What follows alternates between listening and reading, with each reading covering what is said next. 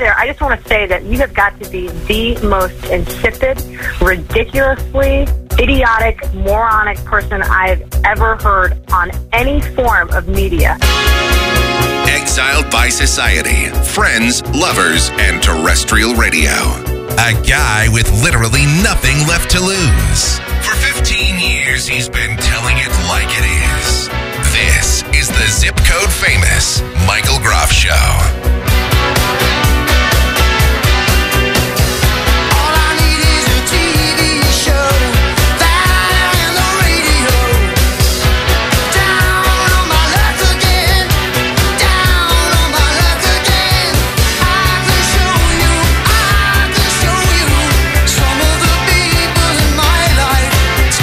Those days where it is very difficult to be a commentator. Come on the air and just try and put all the words together that you want to say to describe how you feel about a situation. I know there are some that feel compelled to immediately run to the microphone or get behind the camera or rush to their computers and. Smash out a blog as quickly as possible. I am not one of those people that feels that way on a day like today following the events that have taken place over the past 24 hours. That's for sure. But we're going to do it anyway because, well, that's this show. And I'll tell you, it is very difficult. I'm going to try and put it down in, into the blog as well. I mean, I, I have to do it because that's part of why we're here. But it's just that some days, some days are easier than others. Most of the time, it's easy to express an opinion, put a thought out there. There's just certain times where it's not. And following the tragic shooting, 14 people dead, 21 people injured. And keep those numbers in mind because I'm probably going to repeat them a healthy amount throughout this segment and probably throughout the show because that's really the most important part of this story, is it not? Tragic shooting, two maniacs, two crazy people that are now dead, thankfully. Uh, Syed Farook and Tashfeen Malik shooting up a community service center for the disabled in San Bernardino just over 24 hours ago, in which, again, 14 people are dead, 21 are injured. That's the important part of this story, and that's the part that in all this media coverage is lost. But that is the part I want to focus on mainly because God knows the rest of the media is certainly not going to do that. And our politicians apparently aren't going to do that either. So, taking you through the events, uh, obviously, yeah, those are the facts as we know them. And what we're going to try and do here, yes, of course, there's opinion. Yes, of course, there's speculation. But I'm going to try and not be as irresponsible as the folks over at CNN yesterday. Boy, was that a mess.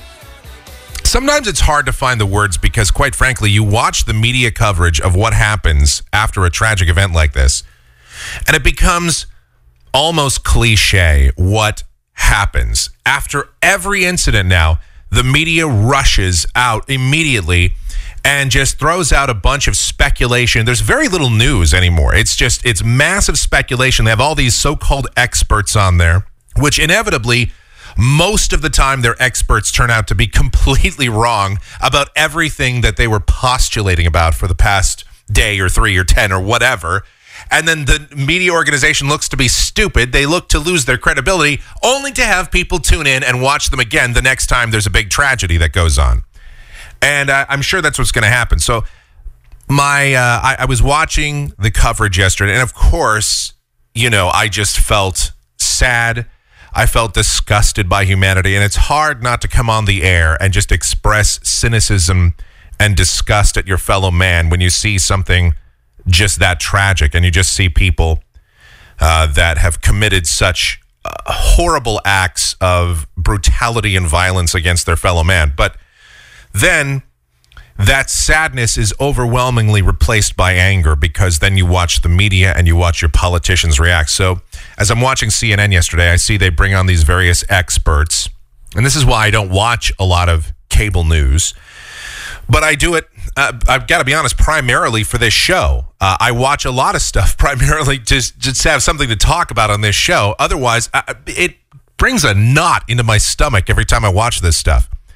So CNN brings on this expert, and one of the people, this guy, I don't know who it was now, I forget his name, but he, um, I probably forgot it in rage. They bring on this expert to talk about the shootings, and he speculates that, well, we don't know exactly what this could be. Uh, it could be, uh, well, it could be terrorism, or it certainly could be a workplace dispute, but I wouldn't rule out the possibility that this is a radical right wing militia. Really? That's the direction you're going to take the conversation in? We already know, like, at this point, we knew something was very weird about this situation. We knew that this was a community center for the developmentally disabled, the disabled, whatever, in San Bernardino. We knew that there was some kind of holiday party that was going on at the time, but we didn't really have a whole lot of information. It was all very fluid. There was a lot of things coming in about it. We weren't really sure. But one thing we could probably rule out was that this was some sort of Tim McVeigh or some sort of weird militia kind of thing.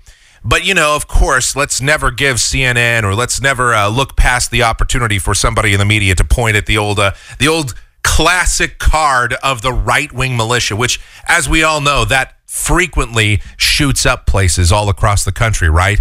I mean, it's just like every day that right wing militias are out there uh, trashing uh, the, the country and spraying everybody with bullets, right?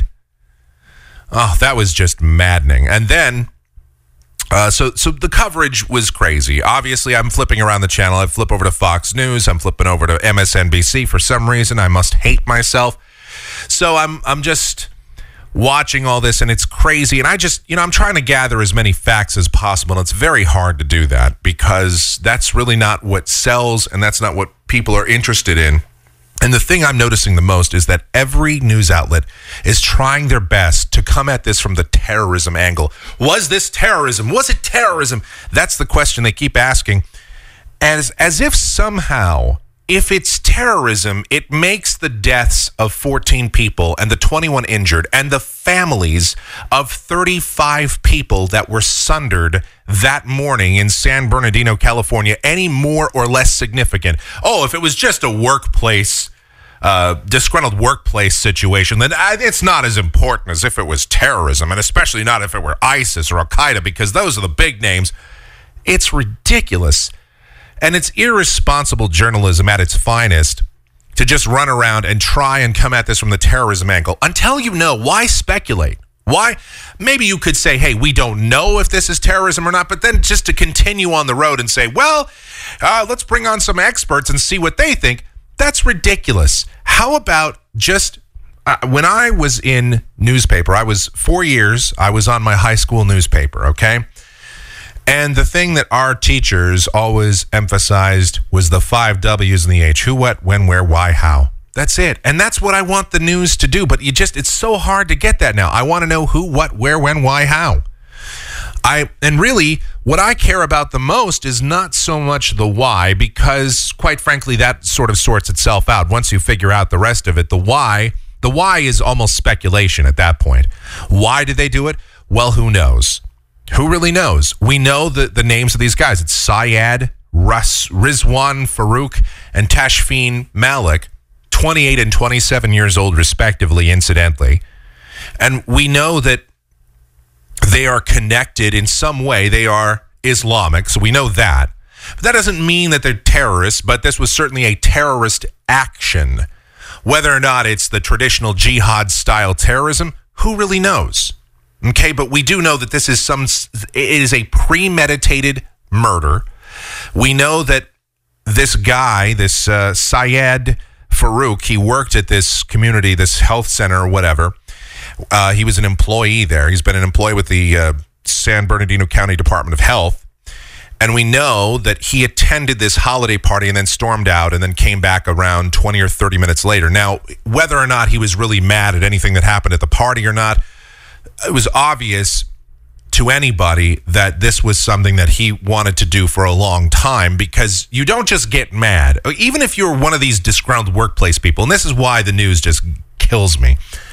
Even if you're one of these disgruntled workplace people and you want to shoot up the place, you don't leave and come back uh, 20 or 30 minutes later in full body armor with your girlfriend or wife and shoot up the joint with uh, high powered uh, weapons. You don't do that. You don't shoot up the place, spray it with uh, semi-automatic weapons, and kill a bunch of people. You know, you probably just run to your car, grab your handgun, shoot the place, turn around, and leave.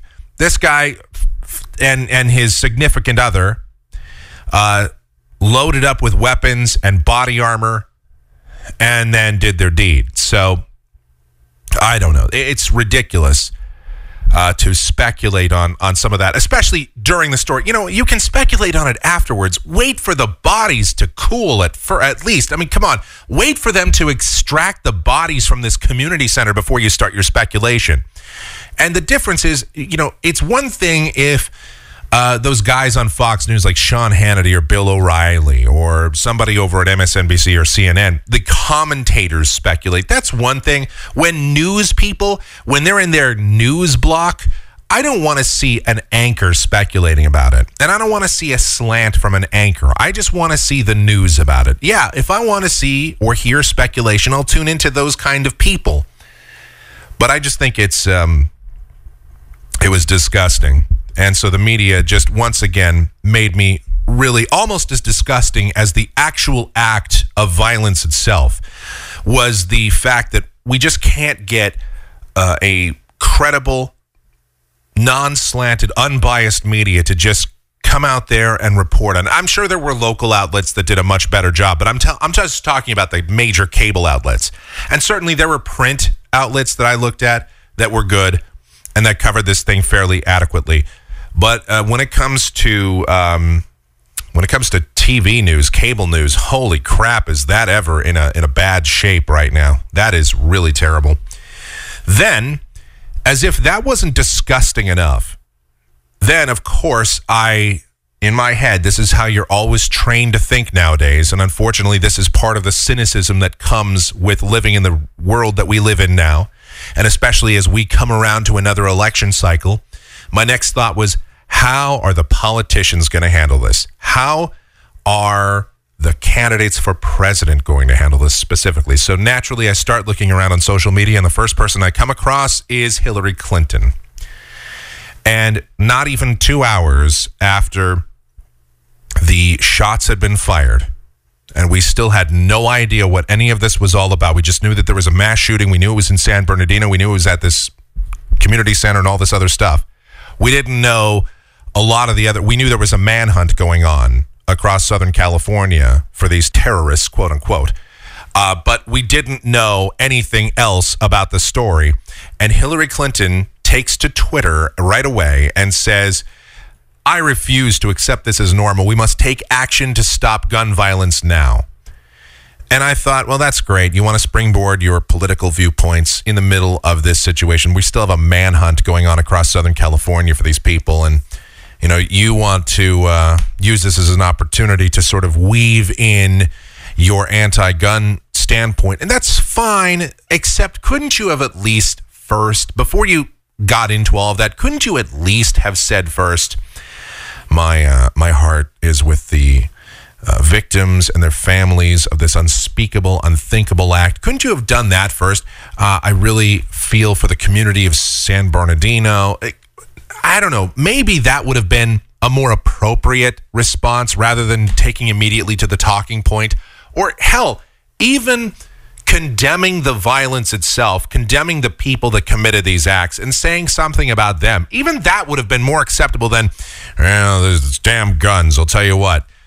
I, I have to tell you, this is just another fine example of how politicians often just don't get it, just completely out of touch.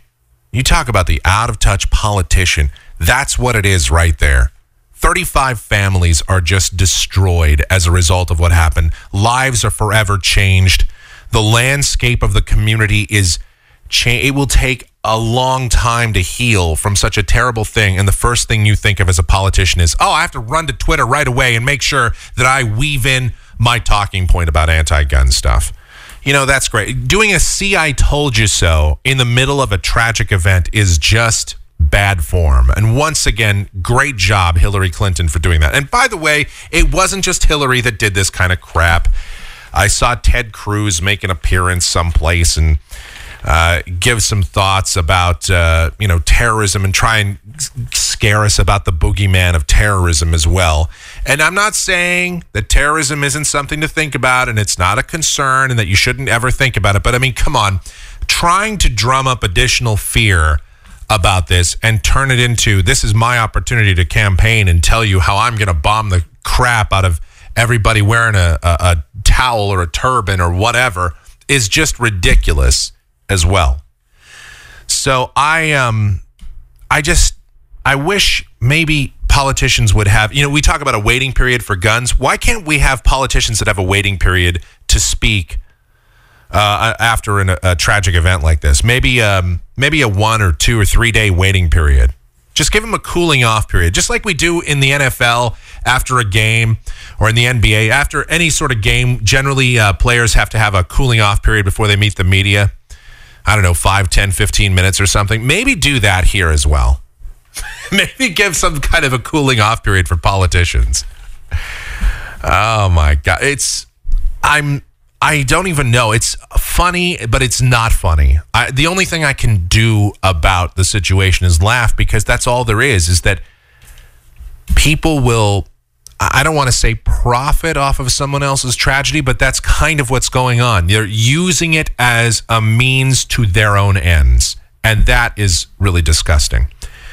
What's really also disgusting is the fact that this once again spirals into our polarized society where we point the fingers at each other. Everyone's going to take to Facebook and the various social media outlets. People are going to get into arguments about this. They're going to make it about guns.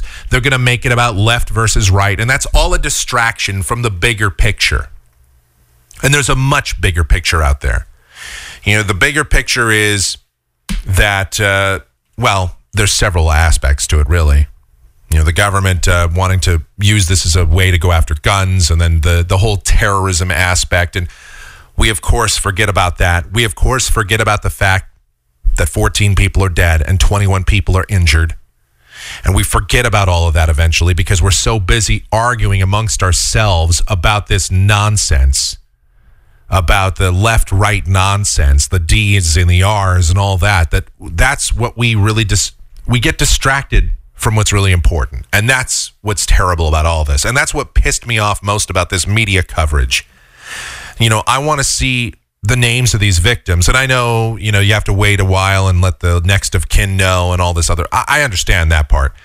But I mean, these people, it's, I, I just feel for the families and I feel for the victims. And if we ever get all the names, I would gladly post them on my website and I would gladly put them out there so that people know who they are because they all have a story and it all, and it needs to be heard. And I know this may sound soft, this may sound pukey to some of you, and this may sound corny to you, but I think that and I, and I know we need to talk about the rest of it too because life does go on and I understand that. But I think that at least to take a moment to look at the people that lost their lives in this senseless act of violence yesterday, I think that that is something that absolutely needs to happen. And uh, no, I don't care about the fact that Syed Farook and Tashfeen Malik are dead. No, I don't. If you're going to ask me, no, that's not a tragic loss yesterday. Um, because, yeah, I know you'd like to interview them and you'd like to get as much information as possible, but they're not going to tell you anything anyway if they were alive. Um, so you wouldn't have gotten much out of them anyway.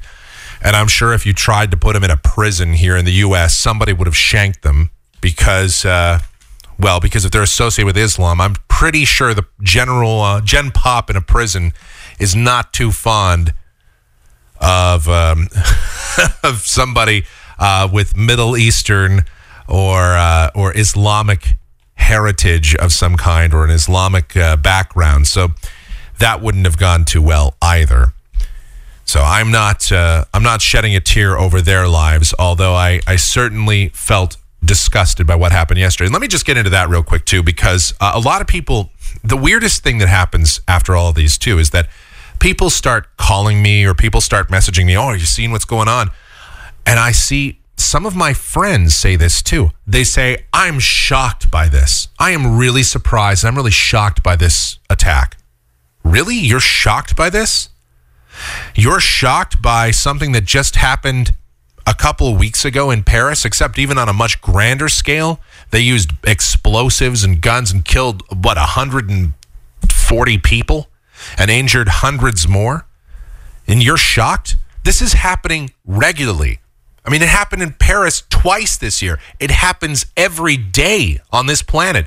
There is Islamic, radical Islamic fundamentalist terrorism, this Wahhabi sect of terror, and this uh, jihad stuff. This happens every single day. There are deaths and injuries as a result of this going on all over the world. It is no longer shocking.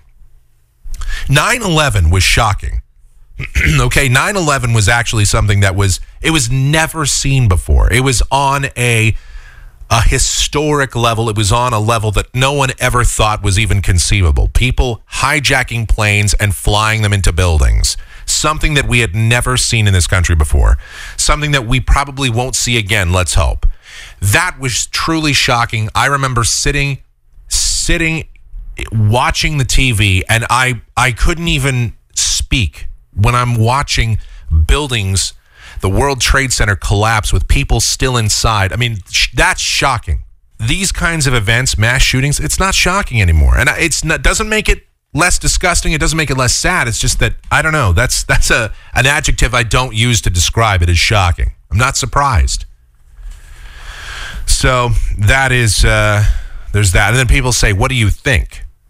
That's the other question I get a lot. Is Have you seen what? What do you think? What do I think? What I mean, what are you supposed to say to that kind of a question? What do you think? What I think? I mean, it's horrible. It's terrible. It's devastating. It's awful. What are you supposed to say? Ah, you know, it's not so bad. It's only 14 people. I mean, what are you supposed to say? And then these investigators, the latest report is the investigators were going through the apartment or the townhouse, whatever it is, of the the residence of Tashfeen Malik and uh, Syed Farook, the shooters, and they described their residence as a quote IED factory. Why isn't that being more widely reported? They had a bunch of explosive devices in there, and they were uh, the feds. They got in there. They took all these devices out of there. They set them off. They blew them up. There was several. Could have been even more than a dozen. There's reports as to how many. It's it's kind of variable, but there were multiple explosive devices in there and many more materials that could be used to make explosive devices. So of course they got all of that stuff out of there. They took some of the documents out of there. They um, they looked through the place. They combed through fairly well, but uh, with them being dead, I mean, it's hard to really get much more information other than looking at where they've traveled, where they've been, checking some of their key documents to see if they have any sort of uh, affiliation with any terrorist outlets. Which, as at this, as of this moment, as of right now, it does not appear that they do. Uh, but they could very well be sympathizers. Again, that's all speculation too. But that's what I do. See, I'm not a news reporter. This is a show where there's opinions and we speculate. But I honestly don't know.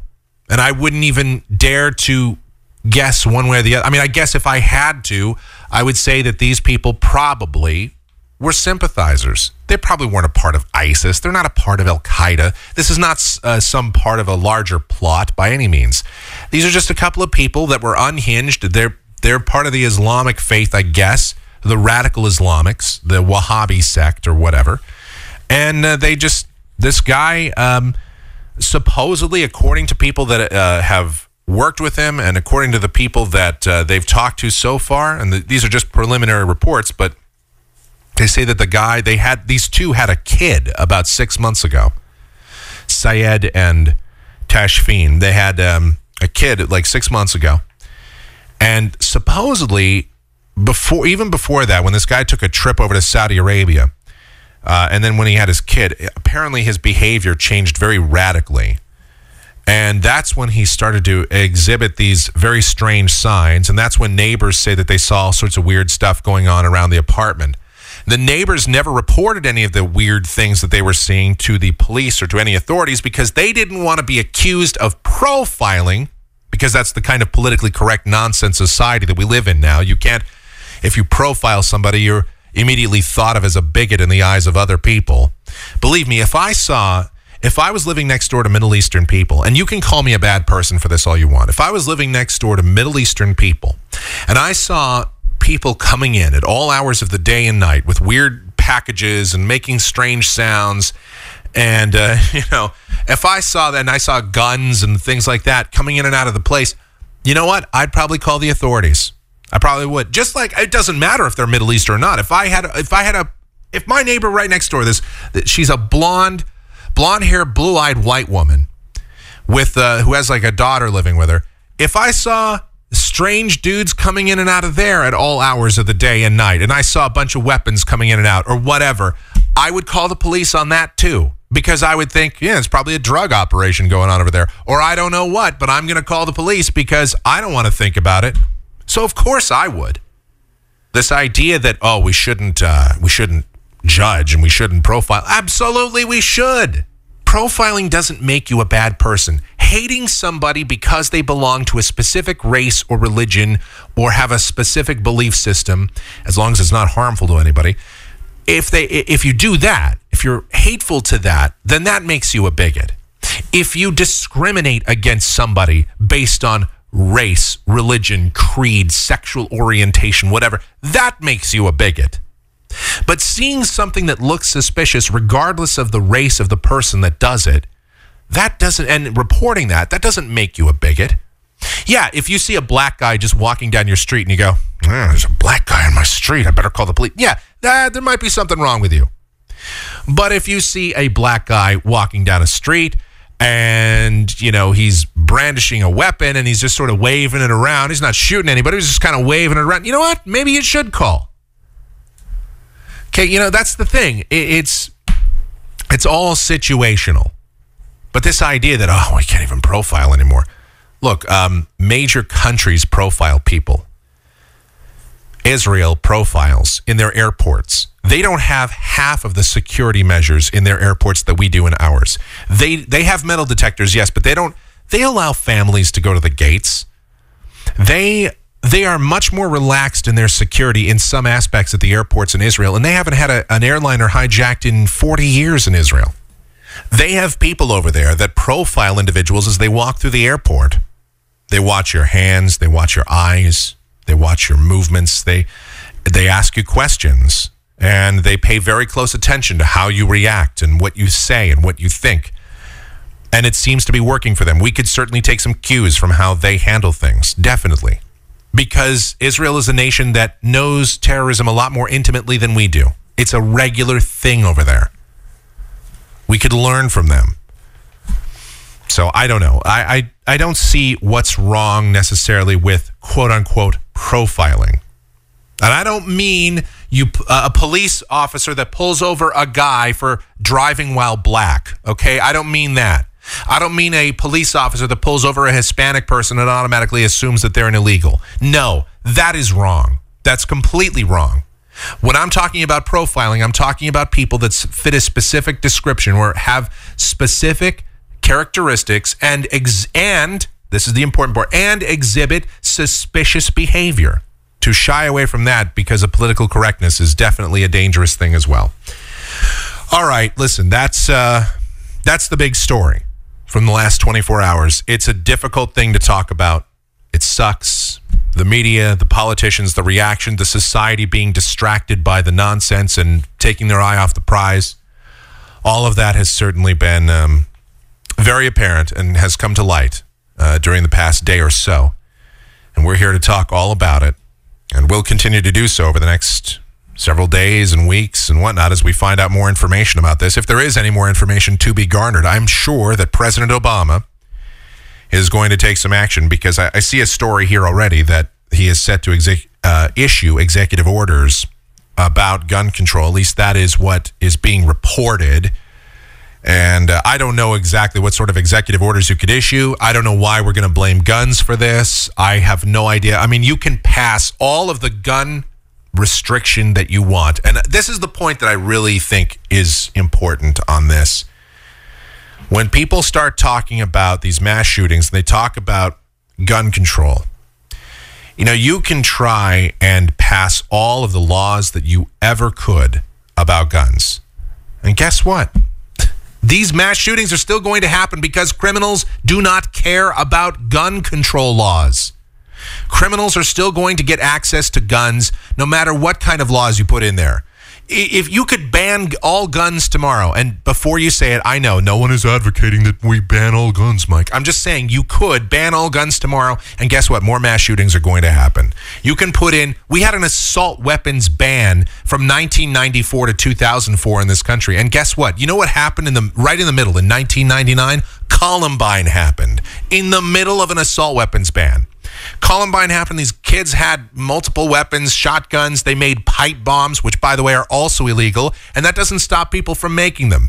This Syed Farook and this uh, Tashfeen Malik, they were making pipe bombs in their apartment. And who knows if they had other people helping them make them. Pipe bombs, explo- uh, improvised explosive devices are incredibly illegal.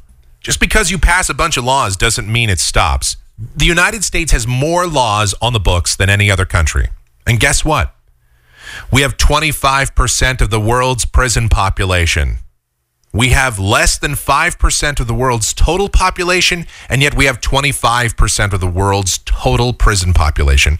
Many of whom, by the way, are in jail for nonviolent offenses, you know, drugs, mainly, some fraud, embezzlement, and that kind of thing, too. But mainly it's drugs people are in prison for in this country. And again, you can't you can't just pass laws and that's somehow the panacea.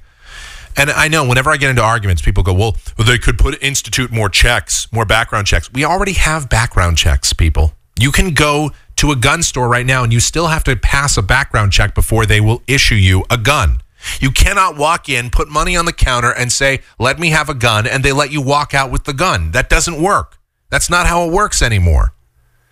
So, people that want to do harm, do you think they're going to go to a gun store and try and pass a background check? Of course not. They're going to go and get a gun from either a friend, they're going to go and buy it on the black market, or they're already a criminal and they're already in possession of a weapon. Like, for example, these drug cartels that bring in copious amounts of high powered weapons and they come into this country. And not and it's not just high powered weapons. Quite frankly, and this is the other point because we get into these arguments all the time. People say, "Oh, these assault weapons, that's the real problem." Less than 1% of the crime that is committed in this country is committed by a so-called assault weapon. And that's the reality also. Most crime committed in this country, most gun crime that's committed is committed by handguns.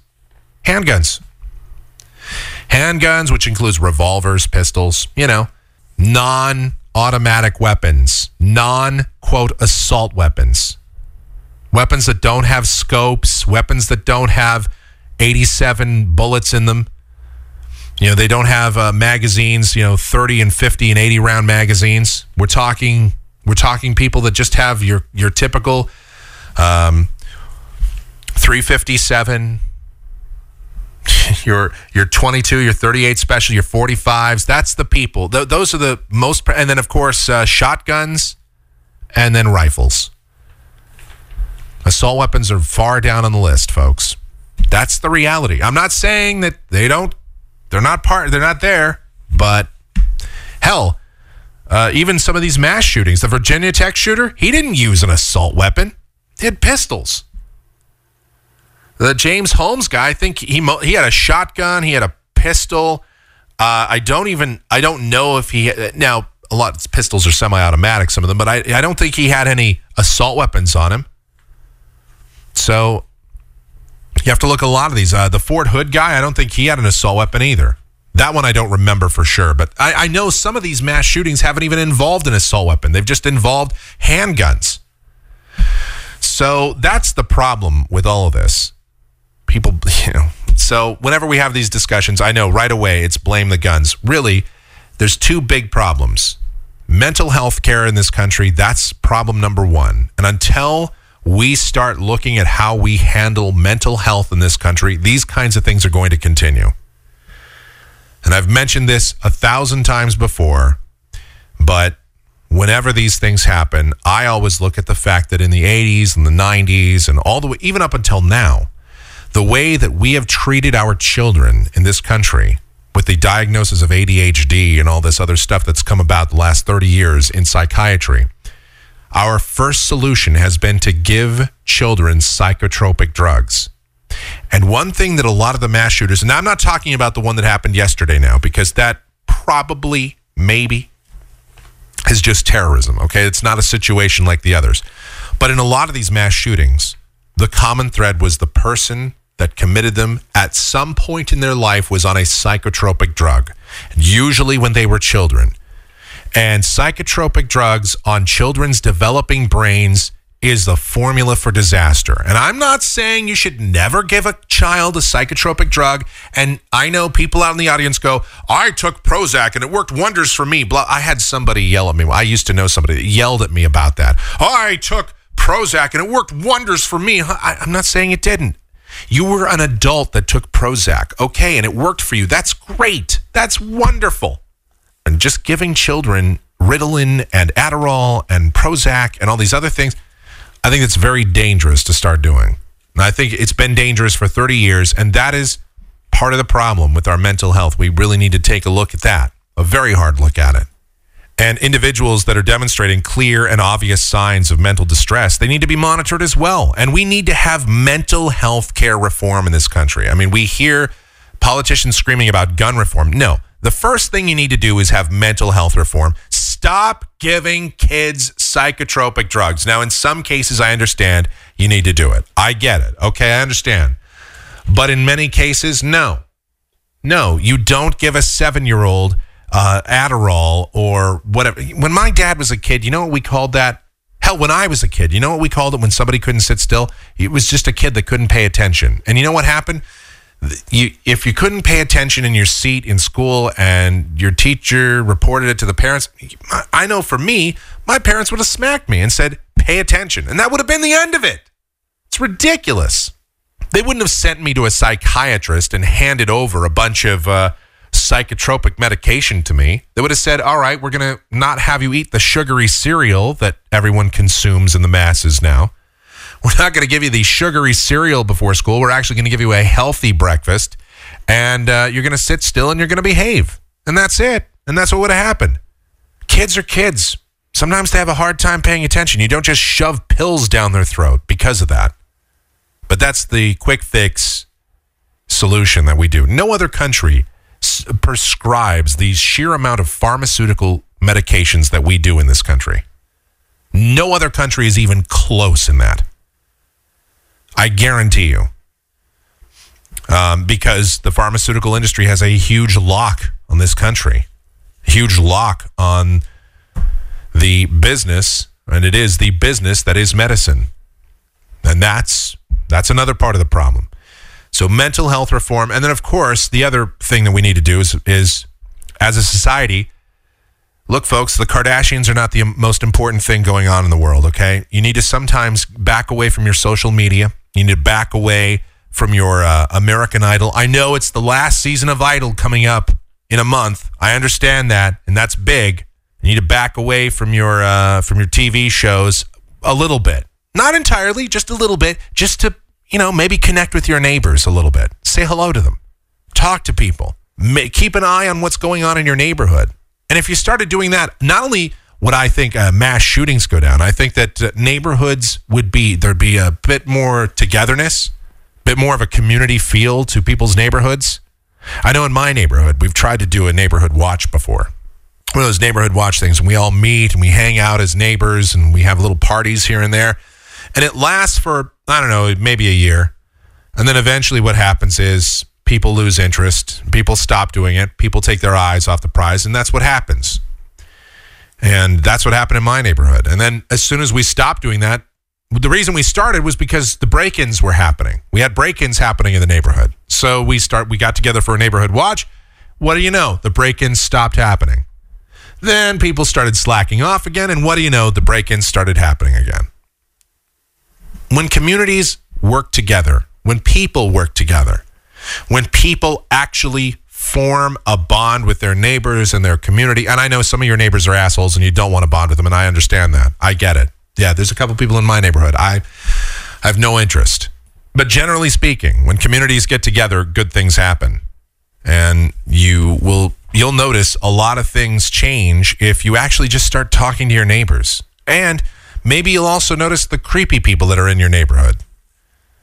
I know people could say, well, you know, that's that's when gossip starts to happen. And I get it. There's not a perfect solution. I'm not here to tell you there's a perfect solution. I'm just saying, I don't know, maybe get to know the people around you. Maybe pay a bit more attention. Maybe back away from the social media a little bit. Get off the computer and get outside and meet people face to face.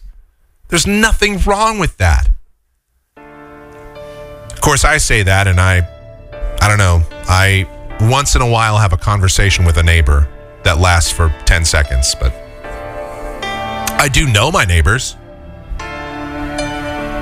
At least some of them. I know one of my neighbors is a hoarder. I know another guy is uh, the guitarist for the Gin Blossoms. Another one is divorced with a kid. Another one's uh, a psychopath.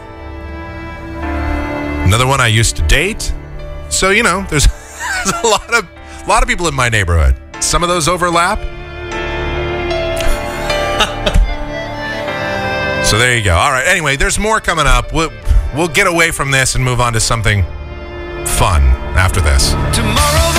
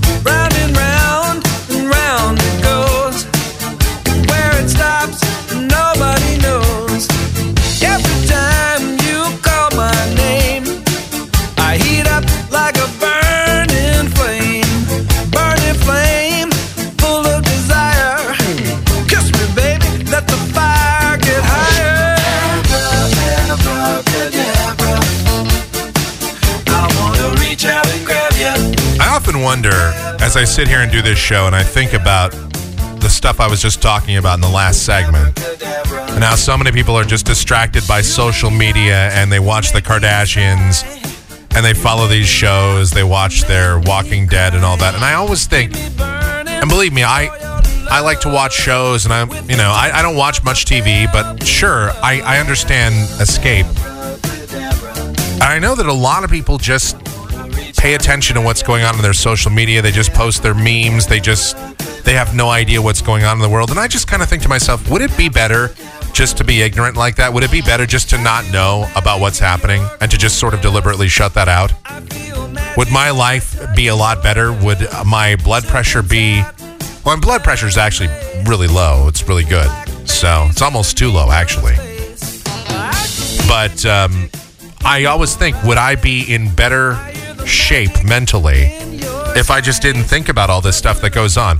Obviously, I'd have a much less interesting podcast. I'd have a lot less stuff to talk about. But I know, even for me, I know I've I've drifted away from talking about politics as much as I used to on this show because I know that some people just get burned out on it. People just like to hear about guys getting their head stuck in a toilet or something. You know, half of the the dumb stories that we do on this show. And believe me, we're going to do some of those.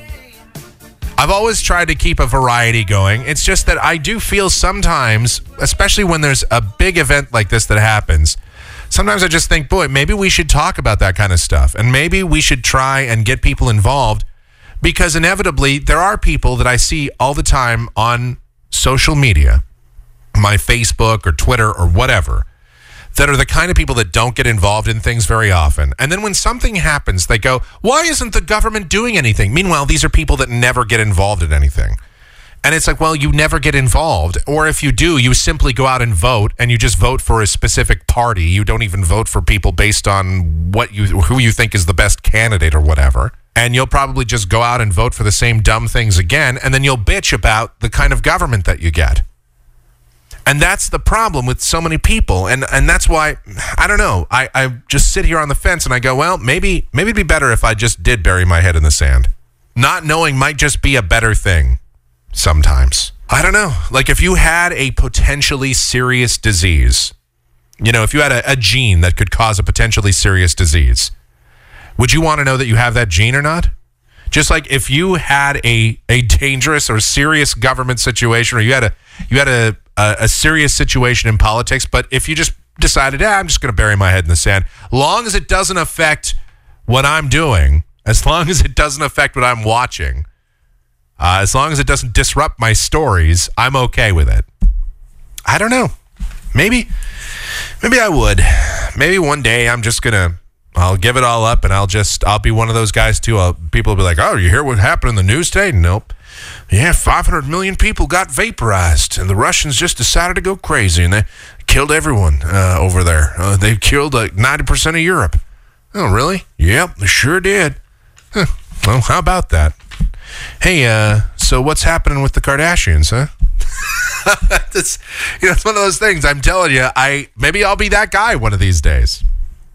Anyway, doubtful because I've never been that guy, but I I generally just talking about pop culture, and I have very little idea what celebrity is dating who, who's winning what Academy Awards, and who's nominated for what, and who's starred in what movie. I couldn't tell you any of that stuff. If you ask me right now, Mike, name three movies that Dakota Fanning's been in without looking it up, no way I could tell you. Not even a clue. It's just never been something that's really interested me. I've always been that way. I, I don't really follow that stuff. I don't know about celebrity culture or gossip. Um, I don't. That's just not something that's in my circle. And generally speaking, my friends aren't even in that circle. I mean, they kind of are. I mean, they know a little bit more about that stuff than I do. They're amazed. My friends are actually amazed. It blows them away what I don't know. Like, I know a lot of weird stuff. They say, How do you know X, Y, and Z? Like, how do you know some random thing about science, or how do you know some random thing about physics, or some random whatever fact, historical thing, or author, or something, but you don't know who starred in, you couldn't name three actors from the Breakfast Club movie. And it's like, yeah, I, I couldn't. Meanwhile, I've watched the movie, but I couldn't tell you who was in it. I just watch a movie to watch it. I, I don't know who's in what movie. I know a few, of course. I understand, you know, like I watch Pulp Fiction. I know, uh, you know, uh, John Travolta and and Samuel L. Jackson and uh, Quentin Tarantino was the director, but he was also in the movie. Uh, Uma Thurman was in there, and that's it. That's I, I can't name anybody else that appeared in that movie. Oh, uh, Bruce Willis, and that's it. That's all I got. I don't. I couldn't name another person that appeared, and I've watched that movie 500 times, and I couldn't tell you who else is in there because it's just not something that's all that interesting to me. Um, I know I have the memory for that sort of thing. I understand it, but I just it's just nothing. I don't know. I have. More, I guess I've always just thought about more important things. People are like, well, how do you know so much about these senators and these various House bills, and how do you keep up on these world events and you, you, the political stuff and uh, all of that, but you don't care about anything? else? No, it's not. Yeah, I just don't care about pop culture. That's all. So, but if you ever want to have some fun at my expense, go ahead and ask me uh, who was in. It's, name a really popular movie and ask me to try and name one person that was in it, and I probably can't. Or the other fun game you can do so that you can have some fun at my expense is, Mike, have you seen this movie? And then list off some popular movies. And there's a, a better than 95% chance that I have not seen it because I don't go to the movies very often. The last movie I saw in the theater was the sequel to Tron that came out in 2010. Pretty sure that was the I saw Avatar and then I saw the Tron thing. I well I wrote about at least one of those on the website. And uh, so yeah, it's been about 5 years since I've been to a movie in the theater. Certainly, of course, I watch movies on Netflix. And if a friend brings over something and wants to watch, sure, I guess I can get involved in that. That's fine. That's not a big deal. It's just I don't know about. And also, I couldn't tell you who won American Idol last year, or who won X Factor, or Dancing with the Stars, or So You Think You Can Dance, or any of those reality shows. I couldn't tell you. I remember Richard Hatch won the first Survivor. That I remember. See, that's one of those random things that I remember. Trivial stuff like that. and I, Kelly Clarkson in American Idol and stuff. But I mean, that's a long time ago. I couldn't tell you anything about that recently. See, I used to be kind of more in that business uh, back all, all that time ago. Back, you know, when I was programming uh, radio stations on a regular basis, uh, I kind of knew some of that stuff, but I don't know any of that stuff now. And I don't really care to know that stuff. But it would be nice, I guess, if I could be that guy and just bury my head in the sand and get lost in the pop culture thing. I don't know. Maybe. Maybe that's something we could do. Hmm. It would be easier, I guess, right? Anyway, we're back. It's the zip code famous Michael Groff show. Groffshow at gmail.com. That is our email address. It is groffshow at gmail.com. That's also the PayPal address for this program. You can donate to us. Please do. Groffshow at gmail.com. Michael Groff is the handle on Twitter. The Michael Groff Show on Facebook. And for everything else Michael Groff related, you know that you can always go to the one and only michaelgroff.com. While you're there, you can listen to and comment on any edition of this program, past or present. You can put in your email address and subscribe to this show so that every time we post a brand new edition of the program, you will get an email notification. And of course, there's just a lot of other fun stuff you can do there. Read our blogs and get in contact with me for, via the site and donate via the site. Uh, So much can be done. I'm sure at some point we'll even turn it into a fully functional porn site. Yes, the one, the only, michaelgroff.com. So, in the wake of all the news about terrorism and uh, all the craziness that goes on in the world, then this is kind of, I don't know how to feel about this. This is a little bit weird. Russia's space agency is planning to build a manned moon base, launching modules into space on six separate rockets. Russia plans to launch a lunar probe in 2024, which will scout possible locations before landing a man on the moon in 2030. Construction of the Luna 25 lander has already begun. The official state news agency TASS has reported. They say once the components are eventually in place, it will take approximately 10 years to build the moon base. Of course, how exactly everything is going to be sustainable, I'm not ex- I'm not entirely sure. They're obviously going to have to bring in plants and water and some sort of sustainability to the whole thing. Uh, I guess they'll use solar energy to maintain the base, I would imagine. I'm not really sure how all that's going to work, but they do plan on being the moon. This is uh, their, let's see, last year, Premier, let's see, Deputy Premier Dmitry Rogozin said, quote, we are coming to the moon forever. Yes, Mother Russia will be on moon for rest of your lives. we will watch you from moon and crush you. Well, they didn't say that part, but did say that they were going to the moon forever. And he also says the moon is not an, the moon is not an intermediate point in the race. It is a separate, even self-contained goal.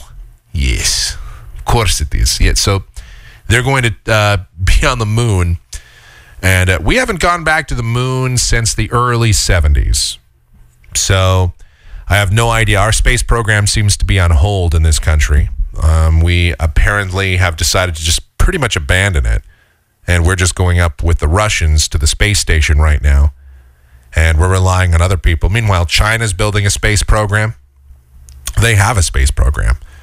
Um, Russia has one. Other countries plan to go to to space and go to the moon, and I guess we're just content with not doing that for whatever reason.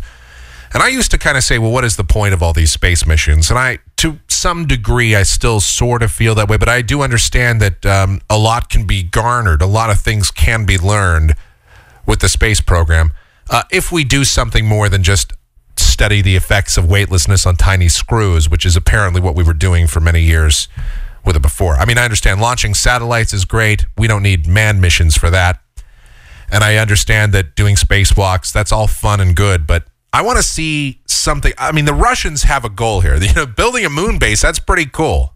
Going to Mars, that's something that I think we should really be focusing on as well, right? I know that private enterprise is planning to do that.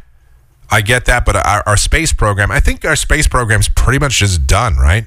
NASA's, I don't even know what they're doing here anymore, aside from just training astronauts to go over to Russia and take their rockets up into the space station. Other than that, I don't really know what we're doing with NASA these days. All right. Here's a story that I don't think I've ever seen. You want to talk about shocking? This is a little bit shocking. A woman has been told by her doctors that her toxic habit needs to stop immediately. Yes, we all know people that are addicted to things like drugs or alcohol or even people that have eating disorders. And eventually somebody sits them down or even a doctor sits them down and says, Look, uh, you got to stop this or it could be the end of your life. Uh, well, this woman, her name is Evelyn. She is addicted to consuming air freshener, as in, she actually drinks air freshener. She's 27 years old and she cannot go a day without spraying air freshener into her mouth and even drinks it over ice. There's only one scent that she needs, and it's fresh linen because all the other flavors just don't cut it. Yes, so she she takes fresh linen scented air freshener and drinks it, or sprays it directly into her mouth. Going through up to 20 cans a week, Evelyn declares on uh, this is this this would be a TV show I do need to watch on the TLC series My Strange Addiction. Quote: I love air freshener. I've got to have fresh linen. I literally crave it. In the last three years, there is not a day gone by where I've not had it. The mother of two has been consuming the flammable fluid for years and says that her addiction got worse after the death of her mother. How is that even something that you start doing? How does that get started? How do, how do you have two children? There's so many questions that I have here. How has CPS not come by and taken away your kids? See, this is what I'm talking about with keeping your eye on the prize and be, being vigilant of your neighbors. Like if I saw one of my neighbors taking out some Glade and just dumping it down her gullet, I probably would call the police right away and be like, "Yeah, um, yeah, police, my neighbor is drinking air freshener." Yeah, the woman comes over to my house and she starts stealing my plug-in air fresheners and eating them. What possesses you to do? Okay, here we go. Evelyn says that the scent reminds her of her mother's cooking, adding, quote, that was kind of my escape just to have that air freshener there. It's all right. She's got some issues with the death of her mother. Clearly she has some some problems there. But if you have two kids and you're downing air freshener and your kids haven't been taken away, and I haven't heard about a Mr. Wonderful in her life, I imagine that whoever she had kids with saw her addiction to air freshener and ran out of the room very, very quickly and got out of that situation very fast. Like if I was with someone, and you know I'm a pretty tolerant person for a lot of things, but uh, if I was with someone and I saw them chugging down some some end dust or whatever, I'm sitting there going, um, "What the hell are you doing? That's Windex." Um, I have an addiction. Yeah, you do, and you know what? I also have an addiction to running very, very fast away from people like you. Uh, see you later. You know, some addictions I could probably put up with in a relationship. Uh, some addictions are just something that I don't think. Yeah, my somebody. Yeah, my wife is addicted to air freshener. Oh, all right. I can just see the reaction from uh, friends on that one. Evelyn decided that she was going to go to a doctor. She said she was going to go to a doctor and see if these air fresheners were having any sort of long lasting effect on her. And of course, she wasn't prepared for the fact that the doctors actually were like, What the F is wrong with you, lady? Of course they are. You're killing yourself. And so she broke down in tears because she couldn't believe it. Uh, ma'am, you know that uh, toxic stuff you've been drinking? Yes. Well, it uh, is actually killing you. Oh my God, how could this be? I thought it was something that, you know, you could just take. It smells so good, so you should be able to drink it, right? No, actually, you're pretty stupid. You're actually insane. We're going to put you in a straitjacket right now and take your kids away. And we're going to hope for the best. We're, we're going to try and track down the father who probably ran away and is hiding somewhere under a rock very far so as to hope to never have any contact with you whatsoever. Uh, we're going to try and track him down, though. Uh, so that maybe we can give your kids something of a normal upbringing. Well, um, just make sure that you give you give my kids their daily allotment of cat food, uh, because that's what I feed them every day. All right, ma'am. Okay, we're just going to go ahead and lock you up now. What? Uh, no wonder that the country is the way that it is because most of the people around here are crazy. People are drinking air freshener. Well, no wonder. Is there a meaning for this sort of thing? Like, I understand there's Alcoholics Anonymous, Gamblers Anonymous, Narcotics Anonymous, Al Anon, and so forth. But is there a meeting, some sort of group, a support group you can go to? Whack Jobs Anonymous or something where you can stand up and go, Hi, I'm Evelyn. Hi, Evelyn. I have a serious addiction to air fresheners, uh, potpourri or wintergreen. It's it's all the same. I I just love it all. I I I um I drink it daily and um, uh, I snort it. I put it over on the rocks, sometimes with some whiskey. It's it's delicious. Well, I can never imagine that somebody would have tried this. I know people are sometimes desperate for alcohol and will use anything. My dad used to tell me about people that used to use shoe polish and they used to like uh, try and, and filter out the alcohol from shoe polish to uh, to drink it. So when he was in the military and stationed overseas, I, I, I, he's told me some wacky stories about things that people would try to do with other. I guess so. Yeah, maybe this isn't that surprising after all. The point is, and the point of this entire show, people are in fact crazy. That's the bottom line. I've never once been sitting around the house though with one of my cleaning agents or air fresheners and thought, gee, you know, I'm going to give this a taste. It smells so good. I never looked at some some Endust or some 409 or Clorox 2 and thought, or Comet. Thought I'll put that on my donuts. It does such a great job cleaning my bathroom. It gets all the grime out of the tub that it, it's got to get the grime out of me too, right? I'm sure that'll work. I don't know. I'm very, very concerned about humanity right now. The zip code famous. Michael Groff Show. Finally, I figured out, but it took a long, long time. Now there's a turnabout, maybe cause I'm trying. There's been times,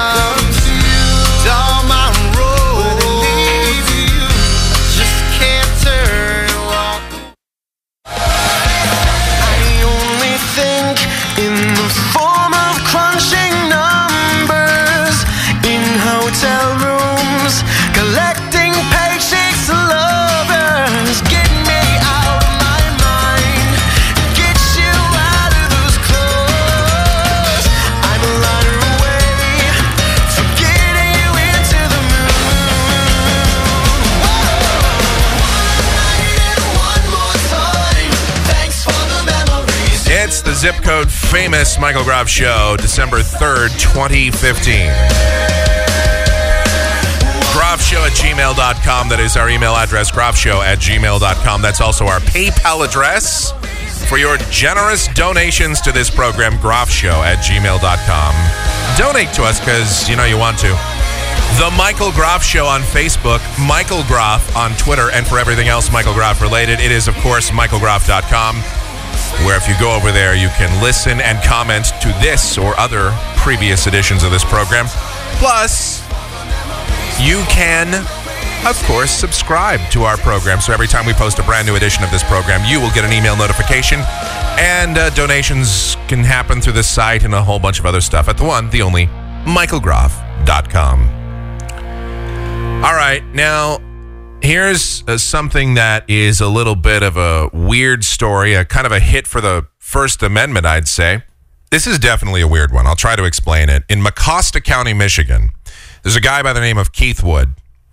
He is being charged with felony obstruction of justice and misdemeanor jury tampering after he handed out over 50 flyers on the Mecosta County courthouse steps to passersby and to people that were going inside the courtroom or the courthouse. And uh, these flyers are published by the Fur- Fully Informed Jury Association. And in them, there are instructions on what a juror's rights are. What are your rights as a juror?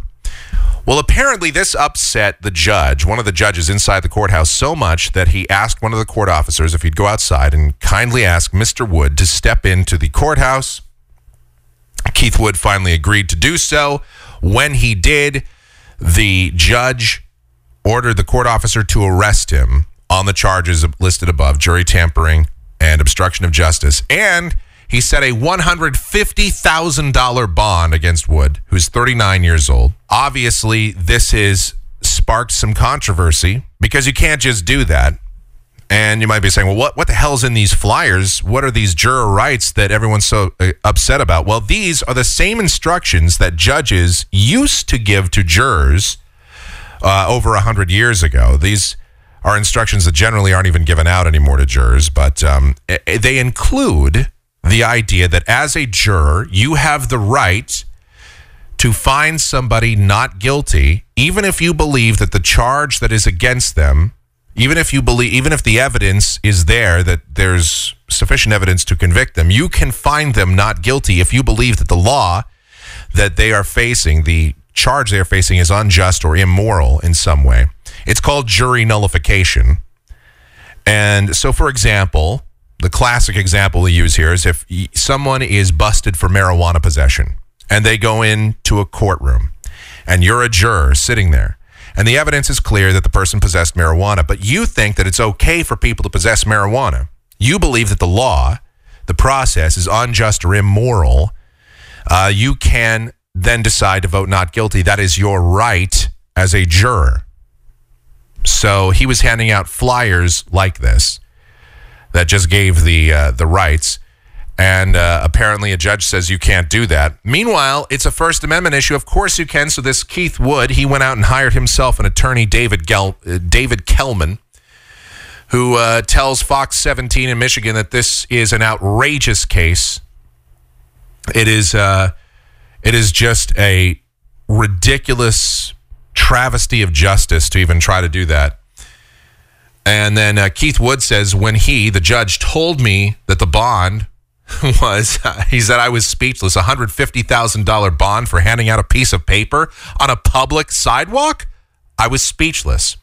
Wood said that he charged the, uh, now you have, you can get out by uh, posting 10% of the bond, so that's $15,000. He charged the 15 grand to his credit card to post the bond.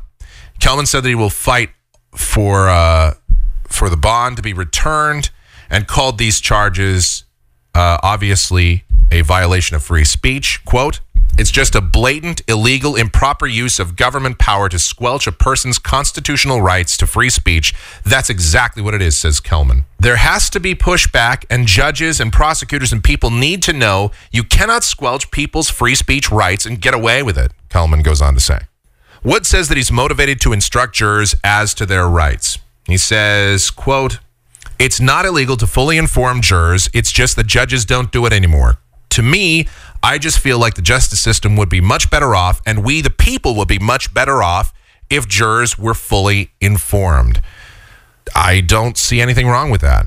Jury nullification is part of the process. If you, a juror, this is your right as a juror, is that if you feel that a law is immoral or being wrongfully applied, you can acquit someone even if the evidence is contrary. And uh, so that's something that you have the right to do as a juror. And most people don't know that here in the U.S. Most jurors don't know that. Judges don't give those instructions on it. As it says even here, uh, since the late 19th century, judges generally omit that part of their instruction to jurors. So this guy's just handing that out. It's, again, to me, it is no different than handing out the Constitution on the steps of the courthouse. I I guess it just upsets people because, I don't know, maybe he thinks that what would this cause chaos in in our jury system if people just felt that a law is immoral so they decide to to acquit someone? You know i don't think this has been something that's been out there forever.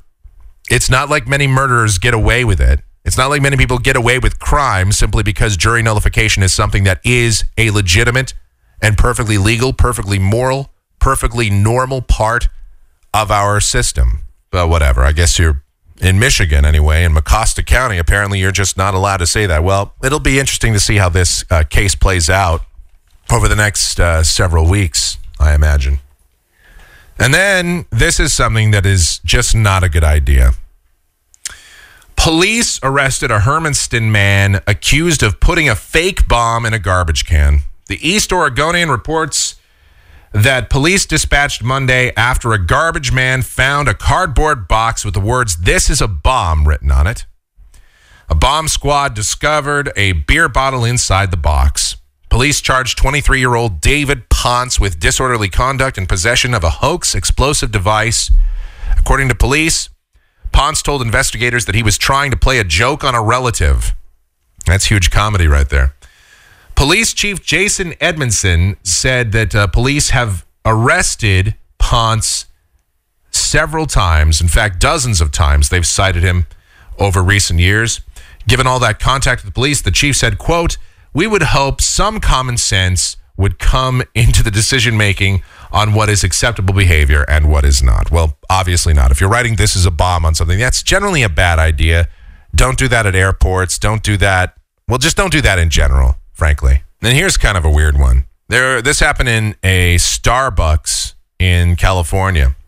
Osro Robert Lee, 50 years old, was hanging around the Starbucks. He was being generally kind of a creeper, just sort of gawking at customers, following people around, being just a little bit weird. And then reportedly, he aggressively approached a 20 year old skateboarder inside who uh, apparently hit him with his skateboard in an act of self defense. Well, he struck the guy in the head, wound up killing uh, this guy, uh, Osro Lee. And I don't know, you might say it's kind of a kind of a loss, kind of a tragic story until you find out that Osro Robert Lee is a convicted and registered sex offender. I don't know. Kind of seems all right now. the skateboarder did everybody a, a, a favor. Uh, in 2012, Lee was convicted of breaking into a home and masturbating in front of a partially paralyzed grandmother and her two young granddaughters, among other things. What a creep. Now, this guy wasn't doing anything sexual at the time, but he was being just kind of creepy. And then he approached this kid. The kid kind of got a little bit weirded out.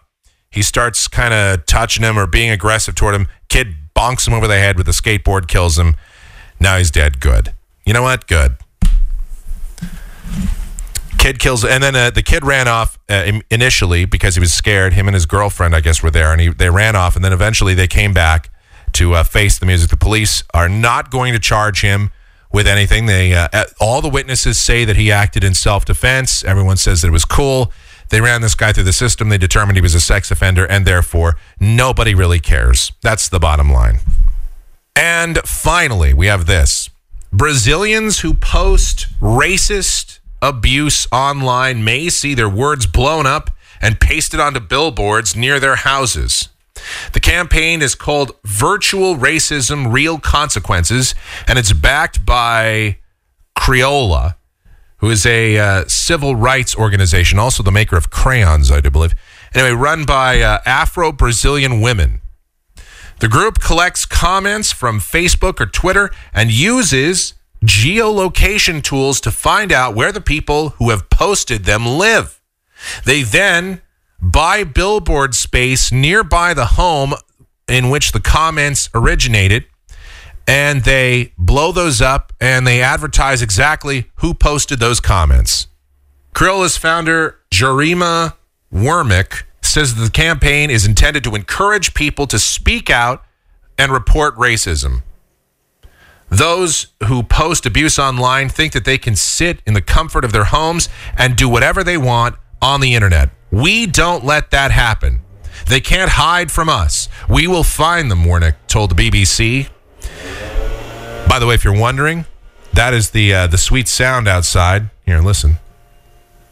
Well, it's gone now, but that was the uh, that's the sound of somebody uh, taking care of their lawn. I don't know. You'd think it'd be perfectly soundproof in here, but it is uh, it is most certainly not. I can assure you. All right.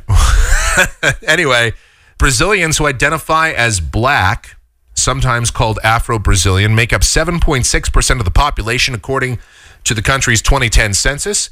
Mixed race or Pardo Brazilians, who may have a degree of black ancestry, make up a further 43%. So they are trying to stop all these racist posts uh, online and whatever. And if they find out who you are, uh, then they are going to track you down. They're going to buy billboards near your house, and they're going to humi- humiliate you. And I, I'm fully okay with that. They should do that with video games too. Why not? Why stop? Why stop at just social media? Try to find out people online. You, sh- you should see some of the stuff people write in games. You should see some of the stuff people write uh, in various communities or say in various communities online. Well, that's kind of a cool initiative. I think we could really expand this quite a bit. Why stop at just racist stuff? Why not take this? Imagine in the U.S. we start doing that. We find the people that's that post these really insane, just really stupid things on Facebook. I know it's going to be hard to narrow it down because there's so much of it. But we take all the people that write the insane, stupid stuff and post the insane, stupid memes all over Facebook and Twitter, and we take the dumbest of the dumb and we start posting their uh, their addresses or we start posting their pictures and the dumb things they say on billboards near their house and how you can find them. I don't know. I think that would be a great idea. Put their name up there, put their stupid comment. You know, maybe um, direct you to the nearest store to buy a dozen eggs. Sounds like a good idea to me. Maybe not.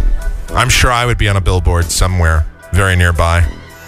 It's a very good chance of that based on some of the stuff I do on this show on a regular basis.